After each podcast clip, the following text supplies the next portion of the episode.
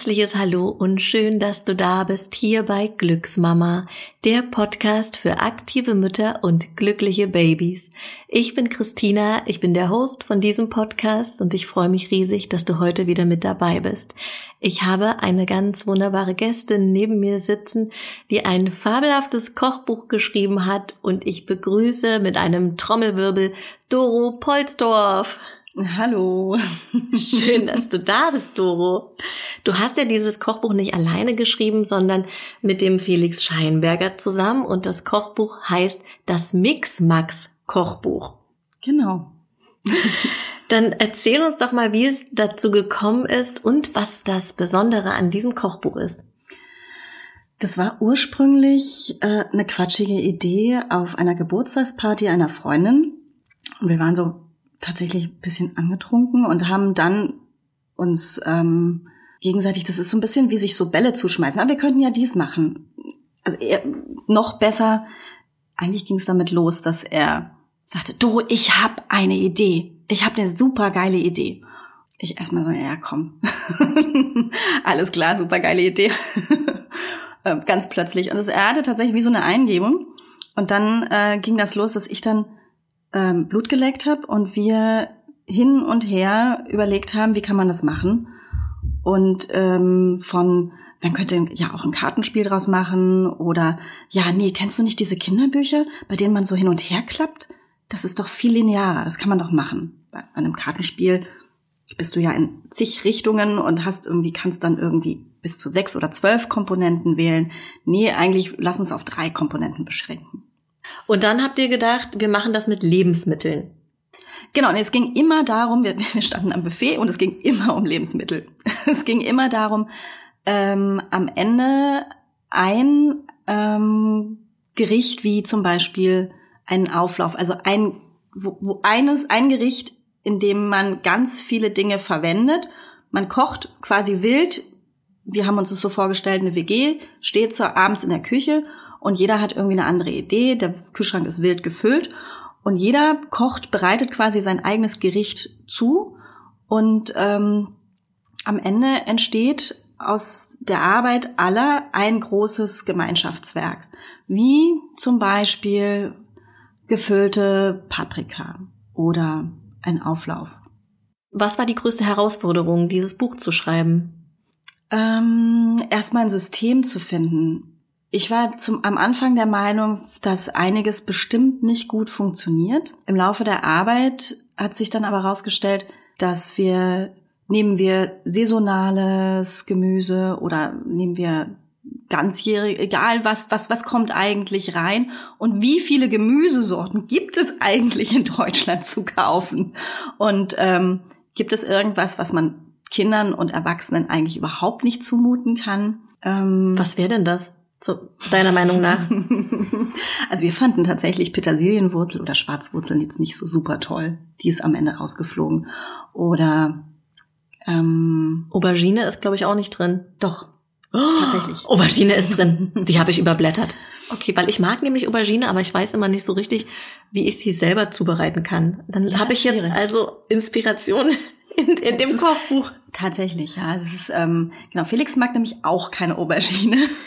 und ähm, die Aubergine ist dann am Ende, weil tatsächlich ihm total die Ideen, also er hat sich dann irgendwann ausgeklingt und ich habe mich dann alleine um die Rezepte gekümmert. Ähm, ähm, und habe dann überlegt, mir, geht, mir geht das Gemüse aus. Ich kann jetzt gar nicht so wählerisch sein. Ich muss jetzt einfach mal ausprobieren, was kann man denn so, was gibt es für Gemüsegerichte? Also es ist jetzt tatsächlich auch eine Intention gewesen, aber nicht die Hauptintention, ähm, hauptsächlich mit Gemüse zu arbeiten. Also es ist kein Vegetar bei weitem kein vegetarisches Buch geworden. Ähm, das folgt dann vielleicht irgendwann mal. ähm, aber tatsächlich ähm, wenn du nicht ständig alles mit Nudeln machen willst, was ja dann auch sehr schnell langweilig wird, ähm, und abwechslungsreich kochen möchtest, dann bist du bei allem Möglichen. Also dann sind Möhren nur der Anfang. Da fällt mir gerade ein, dass wir, weil wir eben nicht so nur Fleisch und Fisch, das wollten wir überschaubar lassen und haben dann auch noch sehr lange diskutiert, was wir als vegetarisches Gericht reinnehmen. Also ob wir Tofu oder äh, es gibt auch so Quietschekäse oder Ofenkäse oder so, ob wir sowas mit reinnehmen. Stand auch eine Zeit lang mal so drin und auch war eine große Debatte. Und am Ende hat das Rennen der Tofu gemacht. Ja, der Tofu ist sehr vielseitig, finde ich. Also ich koche auch gerne mit Tofu. Also ich hatte tatsächlich ein bisschen Schwierigkeiten damit. Wir haben tatsächlich auch, es gab, wir hatten noch eine Zeit lang ähm, eine ganz, ganz tolle Praktikantin, die hat dann ähm, Tofu-Gerichte, weil die war nämlich Vegetarier oder ist Vegetarierin. Und die hat dann alle möglichen Tofu-Gerichte für uns ausprobiert. Und tatsächlich, weil sie, schrieb sie dann so, oh, ich habe keinen Zucker im Haus, äh, kann ich den auch mit Cola machen? und hat tatsächlich äh, Tofu mit Cola im Ofen gebacken und sagte überraschend, es schmeckt, es ist gut, man könnte es auch mit Cola machen. Und es war, glaube ich, dass die allererste Tofu-Variante des äh, Gerichtes auch mit Cola zubereitet war. Aber das steht jetzt nicht so im Kochbuch? Nee, das ist rausgeflogen. Aber alle, die jetzt diesen Podcast hören, haben eine Inspiration. es ist, ja, es ist, geht durchaus, also ich glaube, das ist eine große Lektion, die wir von diesem Buch, von dieser Mission erteilt bekommen haben es ist wirklich ein Buch, das Mut machen soll, dass alles miteinander kombinierbar ist, wenn man es einfach nur ähm, in, einem, in einem richtigen Zusammenhang setzt. Und es muss nicht immer perfekt sein. Also gerade der Alltag ähm, mit Kindern ist eben oft viel, viel weniger perfekt, als wir uns das eigentlich wünschen. Oder immer glauben, dass es bei anderen so ist, aber es ist es ja nicht. Ja, das, äh, das finde ich ein sehr guter Ansatz. Ich bin ja auch eine große Freundin der improvisierten Küche. Ich habe zwar einen Thermomix zu Hause, der mir auch viel ausspuckt, viele Rezepte. Ich scheitere aber oft am Einkaufen. Und was ich bei dir ganz spannend finde, dass du einfach auch sagst, guck einfach, was du im Kühlschrank hast, schlag das Kochbuch auf und du wirst eine Kombi finden mit den Zutaten, die du noch hast. Ne? Du hast irgendwie ja, ein paar, ja, äh, genau. paar Tomaten sind da noch im Kühlschrank und Rest Möhren oder Erbsen hat man ja immer so ein bisschen, also ich habe immer so ein Rest Erbsen im Gefrierfach, weil ich weiß, die Kinder mögen das und wenn mir nichts mehr einfällt, einfach Möhr, Erbsen raus und die kann man auch notfalls zusammen mit Fischstäbchen einfach auf den ähm, Tisch stellen.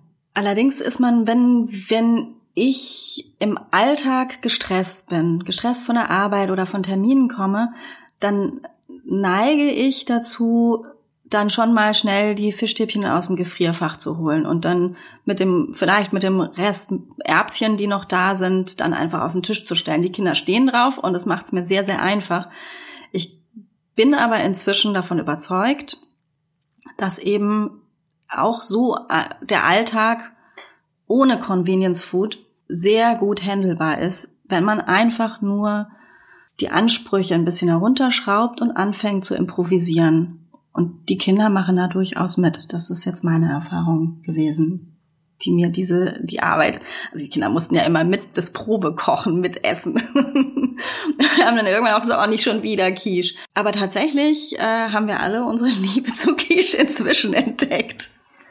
Ein weiterer Aspekt, den ich sehr spannend finde, ist, dass euer Anspruch an dieses Buch war, dass es kein Mensa-Essen wird. Das heißt, ja. keine, keine geteilten Sachen auf dem Teller, ne? also Möhren, Frikadelle, Kartoffelpü, sondern dass es ein, eine Sache ist, die du dann auf dem Teller hast. Kannst du dazu noch mal was sagen? Genau, das war relativ schnell klar, dass wir ähm, eben nicht Frikadellen mit Erbsen und Möhrchen machen wollten, sondern ähm, dass es möglich ist, aus den unterschiedlichsten Komponenten am Ende ein gut schmeckendes Gericht aus. Es ist, ich habe jetzt letzter Zeit immer mal wieder so den Begriff One-Pot-Meal gehört. Und sowas in der Art ist es dann auch am Ende. Also die Nudeln sind nicht Nudeln mit einer Tomatensauce drüber, sondern das ist eine äh, Nudelpfanne. Die, das ist die erste Seite gleich, da hast du oben das, die Würstchen, in der Mitte die Tomaten und unten die Nudeln. Und am Ende landet alles in einer Pfanne und wird ein Gericht mit frischen Tomaten, die einfach nur kurz angebraten sind. Das ist total witzig, weil ich ganz oft so koche. Also bei mir gibt's ganz oft zusammengewürfelte Pfannengerichte. Ähm, und ich habe vorhin ja schon mal reingeguckt in das Buch und da werde ich auf jeden Fall auch noch mal äh, neue Inspirationen herausfiltern. Also vor allem das mit dem äh, mit dem Kartoffelbrei und dass du dann noch den Spinat drauf hast und äh, ja, Tofu oder Hackfleisch oder was auch immer. Das finde ich ganz spannend. Ja, ich glaube, ich glaube tatsächlich, dass wir im Alltag, genau so Nudelpfannen oder so, das macht ja eigentlich jeder schon mal, der kocht. Das Schöne oder der positive Effekt an dieser ganzen Geschichte, genau, warum brauche ich dann dieses Kochbuch? Stellt, könnte man sich jetzt die Frage stellen. Ich meine, brauchen tut man sowieso nicht, aber es ist eine, es ist, was braucht man schon zum Leben? Also Luft, Liebe, ähm, ne? am Ende braucht man eigentlich all diese, ich liebe schöne Dinge, aber all das brauche ich eigentlich nicht. Ähm, es, ich habe festgestellt, wenn die Kinder mitbestimmen können, und jeder sich was aussuchen darf, entsteht tatsächlich auch so ein allgemeiner Konsens und jeder ist happy. Vielleicht dürfen sie dann sogar ein, ähm, eine Komponente mitkochen und jeder hat das Gefühl, er wurde mit einbezogen. Ich glaube, das ist oft das Problem, wenn Familien zusammen am Tisch sitzen, dass die Kinder einfach, ähm, die Eltern bestimmen, was die Kinder essen. Und das ist auch bei uns oft ein Kampf gewesen. Ähm, nee, das ist grün, das mag ich nicht. Und in dem Moment, wo der Schnittlauch aber selber geerntet wird oder die Erbschen selber in die Pfanne geworfen werden vom Kind, ähm, wo ja auch letztendlich nicht viel schiefgehen kann, essen die Kinder das und finden es großartig. Habe ich auch die Erfahrung gemacht, dass sie das lieben, mitzumachen. Mich stresst es manchmal, weil ich dann eigentlich schnell das Essen auf den Tisch packen möchte und äh, wenn die Kinder dann sagen, wir wollen helfen, dann dann finde ich es auf der einen Seite total süß und goldig und lasse sie auch mitmachen. Und auf der anderen Seite, also innerlich denke ich dann, oh, das wäre jetzt eigentlich ganz gut, wenn die nicht helfen würden. Aber das ist ja einfach nur der, der die eigene Schnelligkeit dahinter. Ja. Dass ja. ich es dann oft nicht gut schaffe, auf die Kinderebene zu gehen und einen Gang zurückzuschalten. Und immer, wenn ich das mache, ist es so viel besser und die Kinder lieben das halt einfach, ne? Sich das, ja. Ja, oder während ich äh, den Quiche-Teig vorbereite, ähm, machen die Kinder, schnibbeln die schon mal die rote Beete. Und ich, natürlich habe ich danach oft mehr Arbeit, als wenn ich selber machen würde. Aber der Mehrwert, spätestens dann, wenn man zusammen am Tisch sitzt und plötzlich Dinge gegessen werden, die vielleicht vorher undenkbar waren, ist ähm, großartig. Und letztlich bin ich mir sicher, das äh, Gemüse wie rote Beete, die vorher No-Go waren bei uns, die dürfen plötzlich sogar in den, also wir haben einen Safter, die dürfen plötzlich auch in den Frühstückssaft rein und die werden plötzlich gegessen. Oder ich habe so, eine, so ein ganz neues Projekt, wo ich buntes Essen koche und habe ähm, Fischstäbchen, die wir selber machen, mit rote Beetepulver ähm, gemacht. Und war am Anfang, dachte, mh, hm, die schmecken schon, also man schmeckt die rote Beete raus, aber die Fischstäbchen sind pink. ist ja richtig cool. Und auf einmal wird ständig dieses rote Beetepulver auf den Tisch gestellt und können wir nicht mal das ausprobieren? Können wir nicht mal das ausprobieren? Und der Geschmack von roter Beete relativiert sich plötzlich, weil Erlebnisse, also sinnliche, ja, das ist der Punkt, sinnliche Erlebnisse plötzlich geschaffen wurden, die das Gemüse plötzlich zu was ganz anderem werden lassen, als es vorher war. Vorher war es einfach nur, das schmeckt erdig, das ist komisch, das sieht merkwürdig aus, das riecht komisch. Voll gut, Doro. Du hast ja die, äh, die Rezepte geschrieben und der Felix hat dir diese wunderschönen Illustrationen dazu gemacht und das Buch gestaltet. Kann man das so sagen? Ja, äh, Felix hat die Basis geliefert. Der hatte, ähm, ich war am Anfang unglaublich im Stress und dann ähm, hat Felix schon mal alleine mit unserer wunderbaren Praktikantin angefangen und hat so grob eine Richtung vorgegeben, die bis zum Schluss die Basis dargestellt hat. Also er hat grob ähm, skizziert, wie das Gemüse aussehen könnte, was für einen Stil das haben könnte. Er hat auch dann irgendwann mal dann einen Dummy gebaut und das war dann der Zeitpunkt, an dem ich eingestiegen bin. Und dann kam ein halbes Jahr, ja fast ein Dreivierteljahr Arbeit auf uns zu, auf mich. Und eben das raus Klamüsern von was gibt es eigentlich so an Gemüse? Und ich bin ständig in den Supermarkt gelatscht. Und nochmal zu gucken, habe ich nicht irgendwas vergessen, gibt's nicht irgendwas nochmal? Und dann ist irgendwann der Spargel dazugekommen. Ähm, oder im Herbst der Kürbis, Tomaten sind ja unglaublich vielseitig, aber es war auch irgendwie immer so ein Ding, was machen wir jetzt mit, was für Tomatengericht machen wir und wie wollen wir, wie können wir die so, ähm, dass sie so ähm, in das Buch mit reinbringen, dass sie wirklich mit allem gut funktionieren. Das war so eine kleine Denksportaufgabe, da hat er sich dann, äh, hatte dann auch andere Projekte zwischendurch, komplett rausgehalten und sich dann, wir haben uns dann erst zur Spätphase nochmal wieder getroffen und haben dann über die Illustration nochmal genauer nachgedacht. Ende Oktober war es fertig, hatten wir Abgabetermin und dann zu dem Zeitpunkt haben wir dann auch erst wieder intensiv zusammengearbeitet und wunderschöne Tage im Atelier gehabt, die sehr kalt waren. es war lausekalt und dann haben wir mit Wolldecken im Atelier gesessen und überlegt, wie könnte das Tomatengericht aussehen. Am 5. März ist das Buch im GU-Verlag erschienen. Wie, wie war das für dich? Was hattest du für ein Gefühl, als du, ähm, also vielleicht zwei Gefühle, als du das erste Mal das fertige Buch in den Händen hielst und als du dann allen Leuten sagen konntest, dieses Buch gibt es jetzt zu kaufen. Boah, ich glaube, das war auch von Anfang an. Das war, als es erschien, plötzlich ist es da und wir, es, wir haben es per Post die ersten Exemplare zugeschickt bekommen. Das war Wahnsinn. Also es war schon, ich bin schon von München aus nachdem wir ähm, mit dem Verlag gesprochen hatten, waren bei mir alle Dämme offen und ich bin heulend im Zug nach Hause gefahren, dachte, das passiert doch nicht gerade wirklich. Und sowas, so ähnlich war es dann auch tatsächlich. Ich war, so, war, war tatsächlich mit meinen Gefühlen und mit dieser ganzen, was passiert da eigentlich, so überfordert, dass ich überhaupt nicht wusste, wohin mit mir. Felix sagte, ach komm, wir machen jetzt eine Flasche Sekt auf. Natürlich, das ist, das ist das Naheliegendste, das machen wir jetzt. Und ich war so, oh Gott, oh Gott, oh Gott, das ist, da steht mein Name drauf. Oh Gott. Anders lässt sich das nicht beschreiben. Und man muss ja sagen, du bist weder Köchin noch bist du Schriftstellerin. ja, tatsächlich. Ja, vielleicht ist es auch ein Buch, das Mut macht, ähm, einfach mal Visionen in die Hand zu nehmen und einfach mal zu machen. Rucksack über die Mauer und dann hinterher springen. Ähm, Hast du aber schon immer gerne gekocht? Ich habe sowohl immer schon gerne gekocht, als auch schon immer gerne geschrieben. Ja, das ist doch ähm, der Hammer. Und oh, du bist eigentlich ja. Requisiteurin. Ja, und die Arbeit tatsächlich am Buch war auch so ein bisschen ähm, wie meine Arbeit mit Requisiten. Das war so viel anders am Ende gar nicht. Also muss halt bei den Requisiten guckt man, was passt zum, man liest das Drehbuch und überlegt, was passt zum Charakter, äh, was treibt die Geschichte voran, was erzählt eine Stimmung, was erzählt die Geschichte.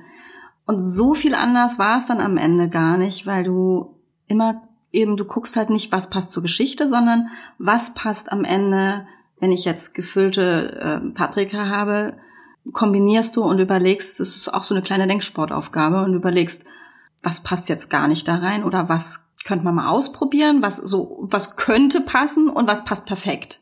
Am Ende habe ich mich von meinem eigentlichen Job gar nicht so weit entfernt. Das Arbeiten am Buch hat mir unglaublich viel Mut gemacht, Dinge, die unkonventionell anzugehen und ähm, diese, diese so Knobelaufgaben, Dinge, die einfach unmöglich scheinen, wo jeder am Anfang sagt, müsste geil sein, ist aber wahrscheinlich gar nicht machbar. Das in Bezug auf Essen, jetzt speziell, also äh, experimentieren mit Essen so, dass es am Ende anderen Leuten Freude bereitet und andere Leute einen Aha-Effekt haben oder ich selber schon beim Ausprobieren einen Aha-Effekt habe. Da, da hat es mir, das, das ist auf jeden Fall definitiv ausbaufähig und möglicherweise mein neuer Lebensweg. Schön, dass du bei mir hier im Glücksmama-Studio warst. Ach, das war meine Freude. und alle, die jetzt neugierig auf dieses Kochbuch sind, wie gesagt, das ist im GU-Verlag erschienen. Ihr kriegt es überall zu kaufen, wo es Bücher zu kaufen gibt. Und ich habe natürlich auch ein Exemplar hier in meiner Bücherwand im Glücksmama-Studio in Berlin-Friedrichshain. Wenn wir irgendwann hier wieder geöffnet haben, dann komm vorbei und blätter in diesem Buch wir machen ja regelmäßig das Glücksmama Kochstudio. ich weiß, dass wir einige Sachen aus dem Buch von Doro und Felix kochen werden. Ich freue mich da schon richtig drauf. Wir sind am Ende der heutigen Podcast-Folge. Ich freue mich riesig, dass du mit dabei warst. Die Profile von Doro und Felix findest du auf Instagram at Doro Tornado. Ja, genau. Und at Felix Scheinberger. Und wenn du weitere Tipps rund um dein Mama-Dasein haben möchtest, dann kannst du mich natürlich auch super gern auf meinem Instagram-Account besuchen. Der heißt Glücksmama Berlin oder du kommst auf meine Webseite glücksmama.de. Bis ganz bald und alles Liebe, deine Christina.